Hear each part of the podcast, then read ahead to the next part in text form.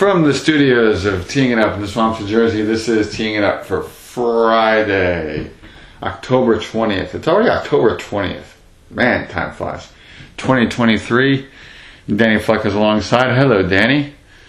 How's it going, man? I am well. All right. It's a big weekend on multiple fronts and multiple sports.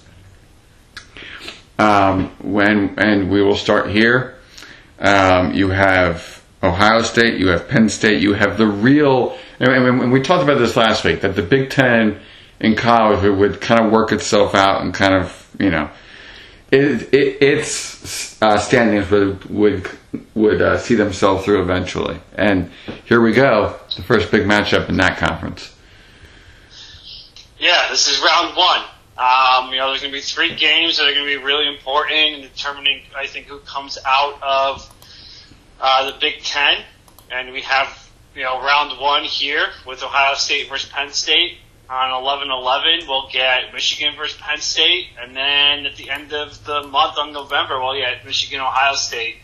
Now, assuming that neither team trips up, between then and when they play each other, those games will essentially be elimination games in my mind. So, this can be complete chaos at the end of the day, depending on what happens. Like, say Penn State loses today. On Saturday, then they beat Michigan, and then Michigan beats Ohio State. That's absolute chaos that could possibly, occur in the Big Ten.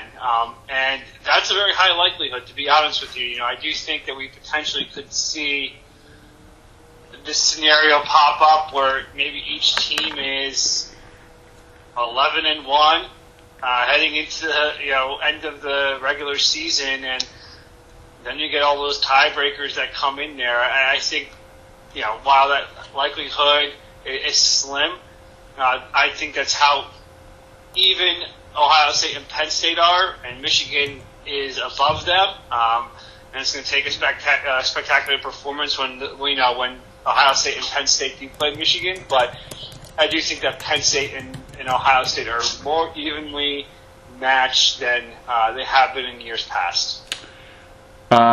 So now, getting into this game, what do you think plays out tomorrow? Because if Michigan's that step above, this is obviously a huge game. But I would think, have to be a super crisp team to A, beat whoever you're beating tomorrow, and then B, beating Michigan down the line.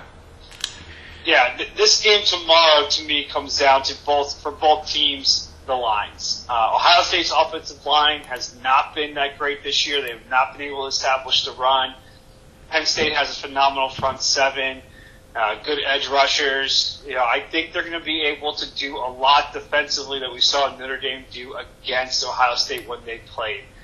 They may be a little bit better on the corners, and Ohio State could be out a wide receiver, so I do think that the game plan might be shifting a little bit from that perspective, but I do think that Penn State can attack Ohio State's offensive line, put McCord in situations where he's not comfortable, and maybe make Ohio State one-dimensional.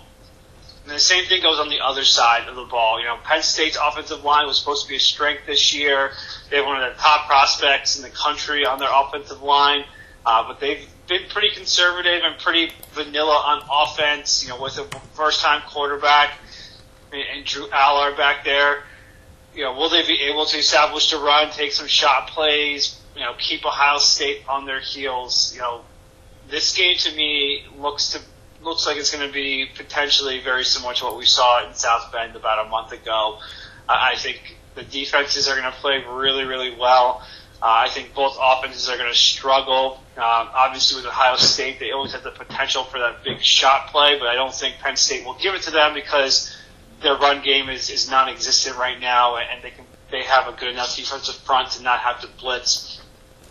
And with that, the spread indicates right now that they're favoring Ohio State by 5.5 points, 4.5 points, depending on where you're seeing it. I don't see it that way. I think this is a coin flip. I think on a neutral field, we could see this spread around 2, maybe 1. I like Penn State just because I think their defense has some individual playmakers that maybe Ohio State does not have. And I think Penn State plays Ohio State tough every time, under James Franklin. Those are not games that are ever put away or in, automatic victories for either side. I like Penn State in this one. I think this is the year that Penn State sort of leapfrogs Ohio State for that position to potentially win the Big Ten East. So my money's on Penn State. I took them in the points. I'm hoping they can go into Columbus and pull off the upset here, but I just am going to lean towards, I think, what right now is the more complete team in Penn State. All right, so that leads us now to this, which is that tomorrow night, Michigan State, you can see that game on NBC. However, the big news today is that a Michigan football analyst named Connor Stallions has been suspended as the NCAA continues their investigation into a sign-stealing fiasco with Michigan. I know flag football is not, D1 FBS college football, but A, how serious is this? And B, when you think about it and read about it, is this actually something that could play out in real life and actually be effective? I mean, to me, this is a non-story. I think this is really pathetic by the NCAA to be going into this type of detective work that they like to do. They don't really explain what the sign stealing is. At the end of the day, you look at these college sidelines and you've got 1,000 guys in different color polos, 4 other guys holding up all these cards. Yes. Hand signals galore. Who knows what's even real when they're showing this stuff? What information could a team possibly be getting that they couldn't see from the film? And I think at the end of the day, when you're playing any type of sport, what you're trying to do is pick up on tendencies and actionable results from those tendencies, whether that be formations, lineups, splits, in their wide receiver sets, the way a safety's coming down, press coverage in certain situations. Football is like any other thing. It's, they're creatures of habit. They're usually going to go back to things that make them feel comfortable, that they know that they can execute on. I don't know how much a sign really affects that, if you get any sort of competitive advantage off of that. Again, like with the way these sidelines are constructed, especially in college, with the cards and the people in the different polos and hats, and it looks like the Macarena out there sometimes when these guys are relaying in signals. I don't think there's any discernible advantage that someone gets from it. Again, maybe you have to look through 1,000 different images to get like a repeatable signal that maybe reacts to a certain play, but I don't know. I just think it's really petty, and I just don't think that they're the only ones that are potentially even doing this. I think that everybody has some sort of spotter on their team that looks at the way that they're signaling in plays, even on game days on the sideline. Scouting future opponents in person. That's the allegation. And to that, I would say exactly what you just said, which is, yeah, maybe you can pick up stuff, but you've got to watch a damn lot of film to do that, because for every game, you're running a different scheme. You're changing different things. If the jet sweep went left one game, it's probably going to go right the next game to try to fool them. You're changing everything. And the best teams and the best coaches are constantly changing, a.k.a. Nick Saban. So if you are doing that, and that's how you live, and that's how you work, and that's how you operate, how effective can this be, to your point? I don't know. Because you really have to look at every single snap and every single thing if you're looking for one thing. Yeah, I mean, it's the same thing like in baseball when they talk about like this, the sign stealing scandals and stuff. If it's part of your game, you have to think that there are people out there trying to figure out how to decipher what it is that you're doing. If you don't want it to be part of your game, don't have it. I don't know if in college they have the headsets, but maybe they should go back. They should have headsets in their helmet. Yeah. Like they do in the NFL. You have wristbands. You have different ways of communicating that can prevent this from happening. If you're not taking advantage of that, it is your opponent's right to try to figure out what it is that you're trying to do. It's just is very, very dumb. I mean, how's it any different than when you go up to the line and you call you know, Omaha or any sort of, you know, LeBron James. Yeah, like that audible, if you use it more than once, is that sign stealing? If you're verbally saying what it is that you're doing? Yes.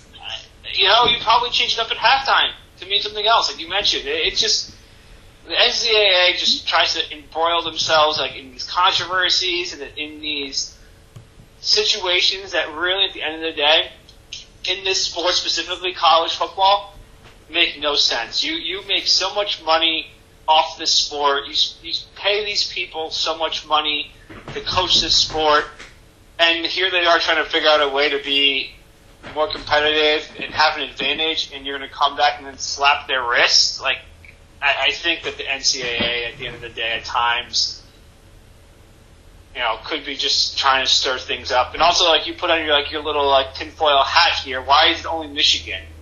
It's because Jim Harbaugh is being a pain in the butt with them with the suspension. You know, that kind of triggers a little bit too. Like, why Michigan? You're telling me Michigan's the only team that has a guy that goes to scout games in person? You know, next thing you're gonna say for the NCAA is that you can't go and scout recruits in person either. Like, it's just really stupid. Let's move back to action on the field, which could look stupid or it could not look stupid depending on how a team plays tomorrow. Duke could play a big old spoiler for Florida State, and as you look at that game in primetime tomorrow night, I think Duke football has been kind of on the ascend the last couple of years. Here they are, currently ranked 16th, I believe it is. Yep, 16th in the country. Could they spoil Florida State's fate? I don't think so. You know, Florida State's too explosive in my mind. They're at home, night game. Duke's probably without their top quarterback, Riley Leonard, who really changed the outlook of their potential prospects in this game. I think it's just a bad game at the wrong time for Duke, in my opinion. I think that they're going to make things frustrating for Florida State, but I think overall they don't have enough punch on offense without Leonard there to really pose any sort of threat to Florida State. You know, this is going to be one of those games where I think you're going to see Duke just struggle to get 17 points in a game where they need to probably score 30 to 35 to be competitive. I just don't see that with the current quarterback situation. And even if he does play, one of his big things is that he can run. He's mobile, you know, high ankle sprain. I think the theme this year with ankles has been, 2 to 3 weeks he'll be getting back. That's just not the situation. Nope. You need at least 4 to 5 weeks minimum to be comfortable. And I just don't see Riley Leonard going out there after 3 weeks being anywhere near 100% or even threatening enough to give that Duke offense that dimension. I just think if this game was in 2 weeks, maybe Duke has a shot, but I just think it's at the wrong time, unfortunately. Danny Flecca with us here on Teeing It Up. Let's go backwards for a second. Washington, Oregon, the big game last week. Obviously, Washington gets that victory. They're now the number 5 team. What did you take away from that game? A, and then B, looking forward, is this just setting up for them to meet up again in the Pac-12 championship game, where that might matter more than that game at home in Seattle last week for Washington? Well, I hope they meet again. I think they're the two best teams in the Pac-12. I think USC showed last week that they are just not at that level as a team. You know, they may have some individual players that are, but as a team they're not. Oregon and Washington were easily. I thought that was a great game from top to bottom. You know, there were some coaching decisions in that game I would not have done if I was on the sidelines. For example, excuse me. You know, I think we've got to a point in football where we take, as coaches keep coaching, they take the points for granted and worry more about what the situation will be at the end of the game rather than, like, what the game is at that point in time. So, example, end of the first half, you have a field goal there, and you go for it. Take the points. You're going into halftime. There's nothing that's going to happen after that field goal that will increase your odds of getting the ball back, especially because it's the end of the half. Just take the points.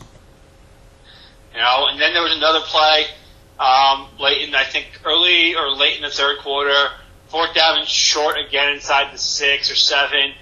They call this hook route to the far side of the field, and it passes incomplete. Now, going for it there, I understand, but call a better play. You know, give yourself this opportunity. Too many times on fourth down, what I think we see with these coaches is that they call these plays that automatically eliminate half the field. Whether that's a rollout, hoping for some crossers on the short side to hit, you know, maybe in front of the pylon or in the back of the end zone. You make it so much easier for the defense to defend the play because you're taking away half the field.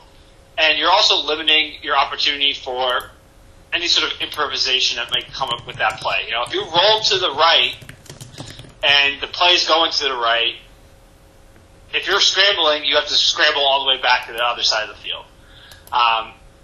They handcuff themselves sometimes with their play calling. So that's just my takeaway from watching football the last couple of years, is that I don't mind being aggressive in situations when it calls for it, but sometimes we have to just understand, like, the points matter, and going for it on fourth down is a 50-50 shot, kicking the field goal is a 50-50 shot, but if the field goal is more of a certainty, take the points. And as we saw in that game, 3 points mattered. Yep. So you have all these people saying, you know, follow the analytics, go for it, blah, blah, blah, 7 is more than 3. Yeah, I know that.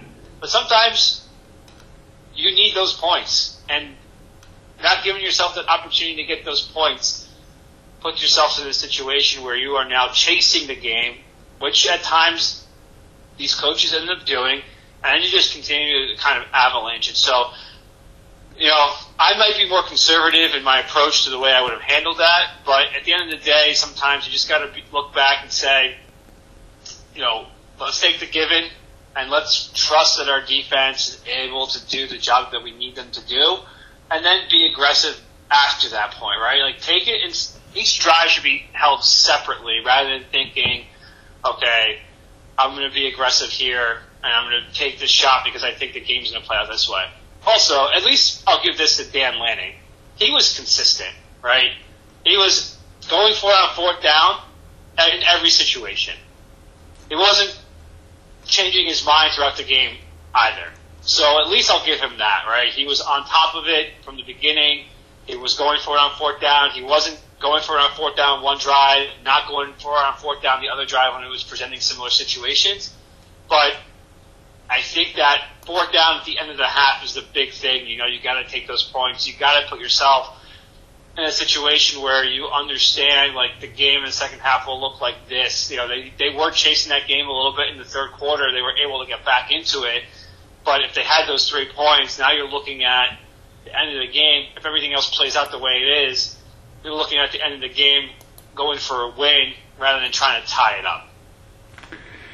Big difference. And I think a lot of coaches are, I was going to say course management, but that's golf. But I think a lot of coaches are having some come to, you know, their senses moments here over these last couple of weeks. Because to your point, we've seen some bizarre. I mean, even in the NFL, look at the Jets 2 weeks ago against Denver. Look at your Giants last week against Buffalo.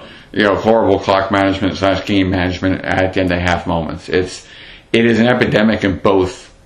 In college and the NFL, I don't think it's limited to just one. And you put it there very articulately why this needs to change and needs to change now.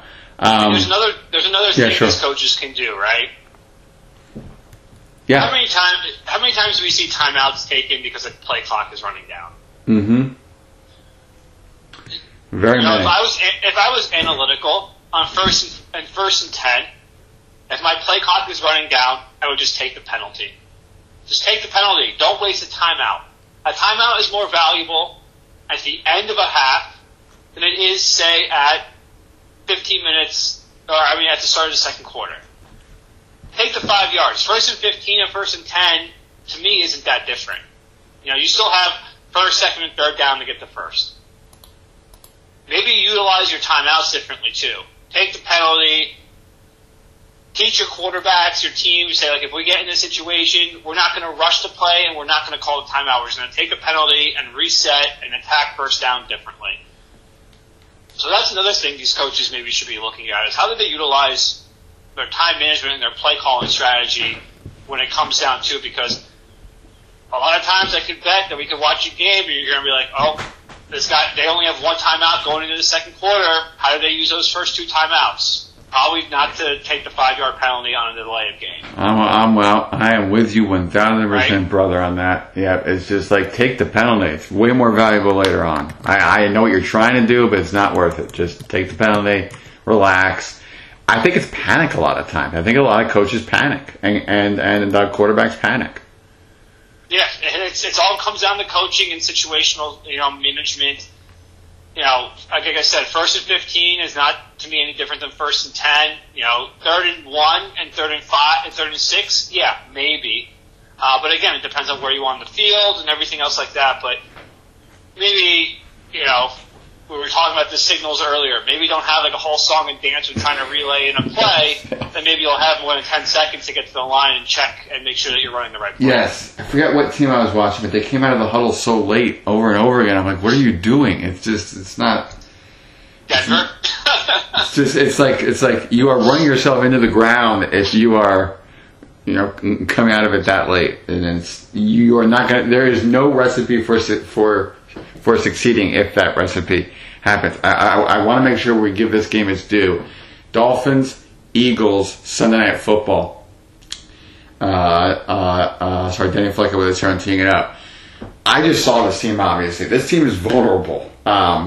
They are vulnerable if you make Jalen Hurts uncomfortable.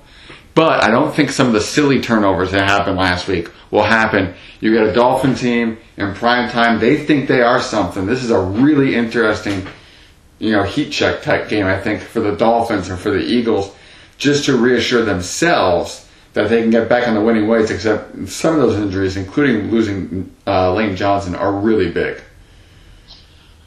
Yeah, I came away from the Eagles game last week against your Jets thinking really one main thing is that Philadelphia showed to me that they are really only comfortable playing a certain way. Whether they want to change that up, I think, depends on this opponent, but I think this is the week they need to do that.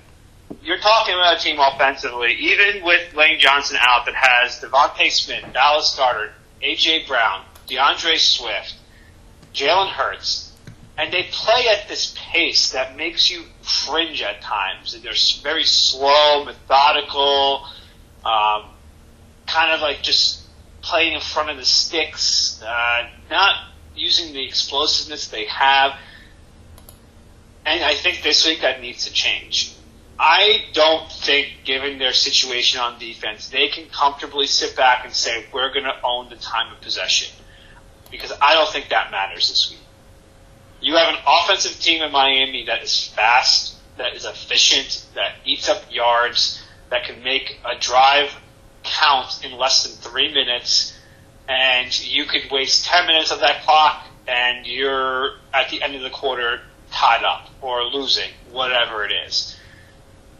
I just don't think Philadelphia can play that way this week. They need to get after Miami if they want to comfortably win this game, or if they even want to just be in it, because I think that playing slow against Miami does nothing more than just give them the opportunity to scheme up what it is they're going to be doing next drive. You have to consistently get them off the field, which I don't think Philadelphia's defense can do right now. They are just battered on the back end. I also don't think they have the speed on defense to keep everything in front of them. It's got to be a game where I think Philadelphia comes out saying 28 to 31 points is what's going to get us to a victory this week. We can't play in the 20s. We got to get up the upper level of our offense and really attack this Miami defense and put them in uncomfortable situations, because if the game is comfortable for Miami, we're going to see that they're going to be able to do what they want. They have to take a page out of what Buffalo did. Buffalo went after them. They attacked them. They were going deep. They were utilizing the run game, when necessary. Josh Allen was extending plays. I think that's the way you need to attack this Miami team, especially when you have skilled players to do so. The other thing that's that, you know, really stuck out to me is that if you had the pieces, and you can add Julio Jones soon coming to that picture too, put a team away. And they kept the Jets hanging around when the Jets really weren't doing much. They were doing some things, but they were kicking field goals, right? And they were just letting them hang around. I never saw the move.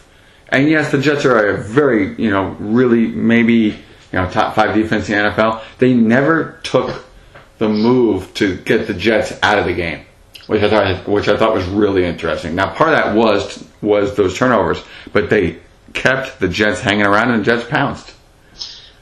I think you hit the nail on the head there, and I think we saw it last night in last night's game too.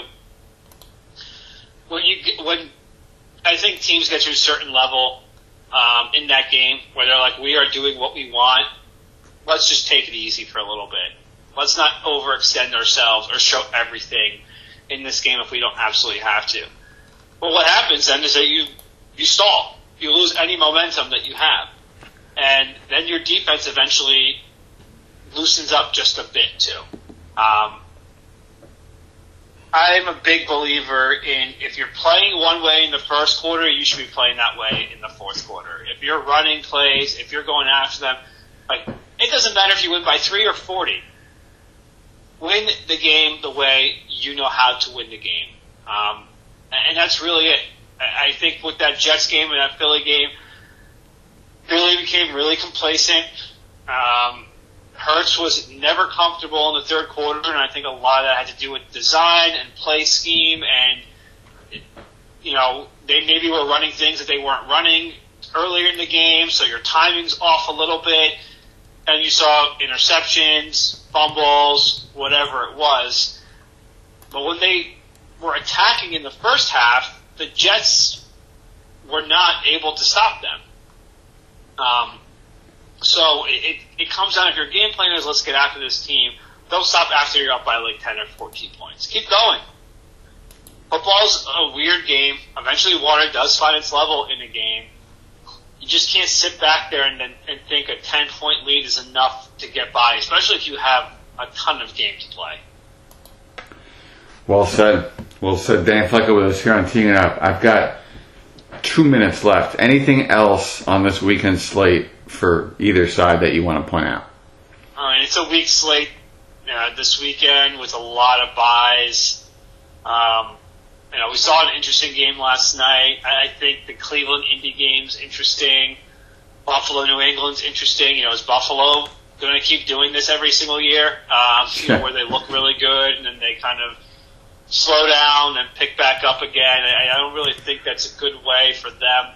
They're a team that needs to be front running, and like I mentioned, they need to attack.